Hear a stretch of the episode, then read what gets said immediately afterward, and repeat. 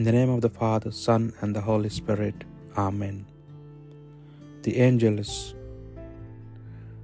The angel of the Lord declared unto Mary, and she was conceived by the Holy Spirit. Hail Mary, full of grace, the Lord is with thee. Blessed art thou among women, and blessed is the fruit of thy womb, Jesus. Holy Mary, Mother of God, pray for us sinners, now and the hour of our death. Amen. Behold, the handmaid of the Lord, be it done unto me according to your word. Hail Mary, full of grace, the Lord is with thee. Blessed art thou among women, and blessed is the fruit of thy womb, Jesus. Holy Mary, Mother of God, pray for us sinners, now and the hour of our death. Amen. And the Word was made flesh, and dwelt among us. Hail Mary, full of grace, the Lord is with thee. Blessed art thou among women, and blessed is the fruit of thy womb, Jesus. Holy Mary, Mother of God, pray for us sinners, now and the hour of our death. Amen. Pray for us, O Holy Mother of God, that we may be made worthy of the promises of Christ. Let us pray.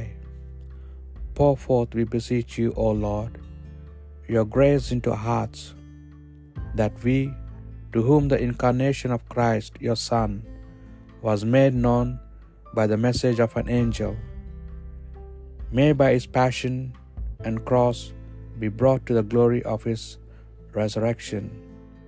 Through the same Christ, our Lord. Amen. Glory be to the Father, and to the Son, and to the Holy Spirit. Amen. Glory be to the Father, and to the Son, and to the Holy Spirit. Amen. Glory be to the Father, and to the Son, and to the Holy Spirit. As it was in the beginning, is now, and ever shall be, world without end. Amen.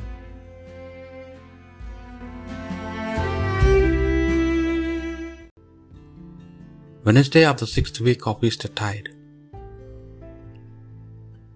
A reading from the book of Acts. Paul's escort took him as far as Athens, and went back with instructions of, for Silas and Timothy to rejoin Paul as soon as they could. So Paul stood before the whole council of the Areopagus and made this speech. Men of Athens, I have seen for myself how extremely scrupulous you are in all religious matters, because I noticed as I strolled around admiring your sacred monuments that you had an altar inscribed to an unknown God. Well, the God who I proclaim is in fact the one whom already worship without knowing it, since the God who made the world and everything in it is himself Lord of heaven and earth. He does not make his home in shrines made by human hands, nor is he dependent on anything that human hands can do for him, since he can never be in need of anything. On the contrary, it is he who gives everything, including life and breath, to everyone. From one single stalk, he not only created the whole human race so that they could occupy the entire earth, but he decreed how long each nation should flourish and what the boundaries of its territory should be. And he did this so that all nations might seek the deity, and by feeling their way towards him, succeed in finding him. Yet in fact, he is not far from any of us, since it is in him that we live and move and exist, as indeed some of your own writers have said. We are his children. Since we are the children of God, we have no excuse for thinking that their deity looks like anything in gold, silver, or stone that has been carved and designed by a man. God overlooked that sort of things when men were ignorant, but now he is telling everyone, everywhere, that they must repent, because he has fixed a day when the whole world will be judged, and judged in righteousness, and he has appointed a man to be the judge. And God has publicly proved this man by raising this man from the dead.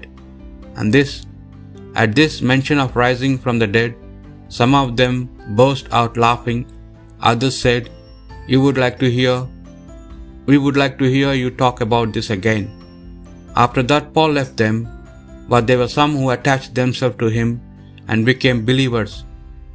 Among them, Dionysius and the Areopagite, and a woman called Damaris, and others besides. Others after this Paul left Athens and went to Corinth. The word of the Lord. Your glory fills all heaven and earth. Praise the Lord from heavens, praise him in the heights. Praise him all his angels, praise him all his host. Your glory fills all heaven and earth. All earth's kings and peoples, earth princes and rulers, young men and maidens, old men together with children. Your glory fills all heaven and earth. Let them praise the name of the Lord, for he alone is exalted. The splendor of his name reaches beyond heaven and earth. Your glory fills all heaven and earth. He exalts the strength of his people. He is the praise of all his saints, of the sons of Israel, of the people to whom he comes close. Your glory fills all heaven and earth. A reading from the Holy Gospel according to Saint John. Jesus said to his disciples, I still have many things to say to you, but there would be too much for you now. But when the Spirit of truth comes, he will lead you to the complete truth. Since he will not be speaking as for himself, but will say only what he has learned, and he will tell you of the things he to you. You will glorify me, since all he tells you will be taken from what is mine. Everything the Father has is mine. That is why I say, all he tells you will be taken from what is mine. The Gospel of the Lord.